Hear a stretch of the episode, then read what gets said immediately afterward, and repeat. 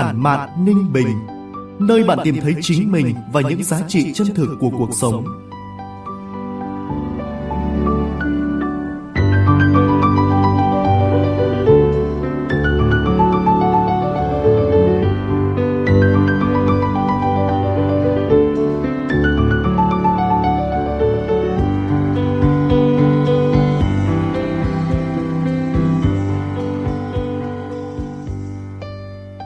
Từ phòng thu của báo Ninh Bình, chào mừng quý vị và các bạn đến với chuyên mục Postcard Tản mạn Ninh Bình của báo Ninh Bình điện tử. Phát sóng vào 9 giờ sáng thứ bảy hàng tuần tại địa chỉ website báo ninh bình.org.vn, các nền tảng số Spotify, Apple Podcast, Google Podcast, kênh YouTube và trang fanpage Facebook của báo Ninh Bình. Tôi là Tuấn Anh, sẽ đồng hành cùng quý vị và các bạn. Tản mạn Ninh Bình là nơi chia sẻ những góc nhìn cuộc sống, những dòng cảm xúc, lời tự sự thông qua trang viết ngắn gọn hàm xúc, khắc họa nét chấm phá độc đáo tinh tế, mang dấu ấn cá nhân sâu sắc của vùng đất và con người Ninh Bình. Trong số phát sóng tuần này, mời quý vị và các bạn cùng nghe những lời tâm sự của tác giả Hạ Như qua tản văn Phụ nữ hơn nhau ở điều gì với giọng đọc Bạch Phượng.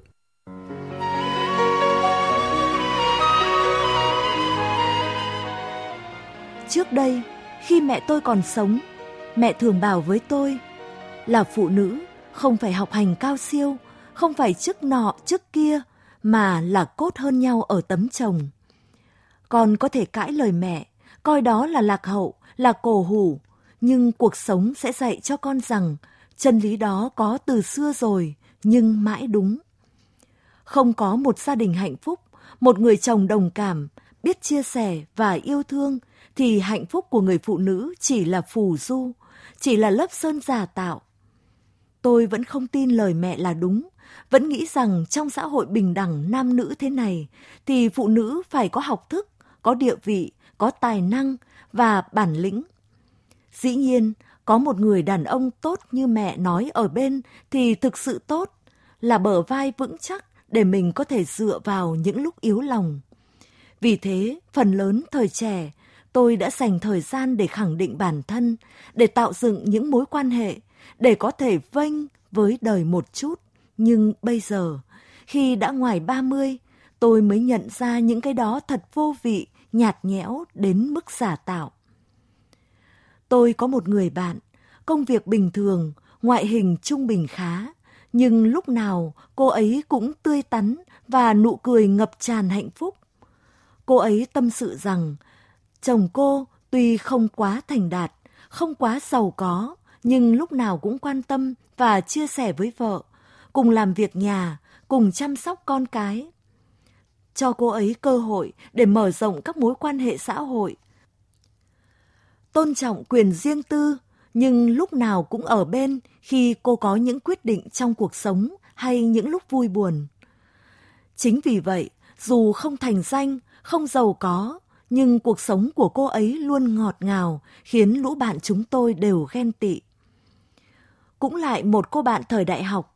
Khi chúng tôi mới chỉ gọi là chập chững vào nghề, thì bạn ấy đã xây dựng được thương hiệu của mình trên một số kênh sóng.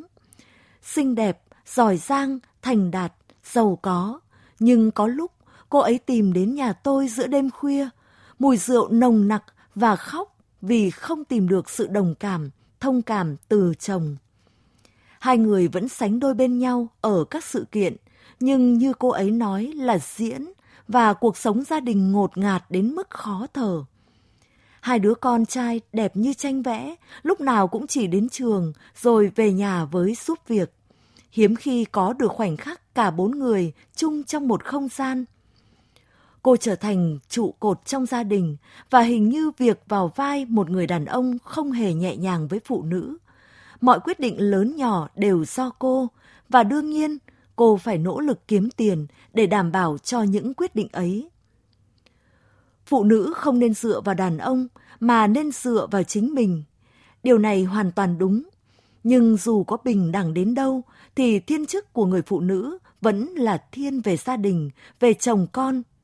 Chẳng thế mà tôi đã từng nghe câu chuyện của một đại tá trong một lần đi bắt tội phạm. Khi cả đội đang tung quân đi khắp mọi nơi chặn giữ, cắm chốt, thì vị đại tá công an lại tìm về nhà nữ thủ phạm và nói Bây giờ đã là 8 giờ tối rồi. Hai đứa con nhỏ thế này, kiểu gì cô ấy cũng sẽ tìm về nhà. Và quả đúng như vậy, nửa tiếng sau, nữ tội nhân tìm về nhà vì lo các con bị đói, trong khi bố thì không biết đi đâu. Khi đã ngoài 30, tôi mới nhận ra những lời mẹ nói là đúng, là phụ nữ hơn nhau ở tấm chồng.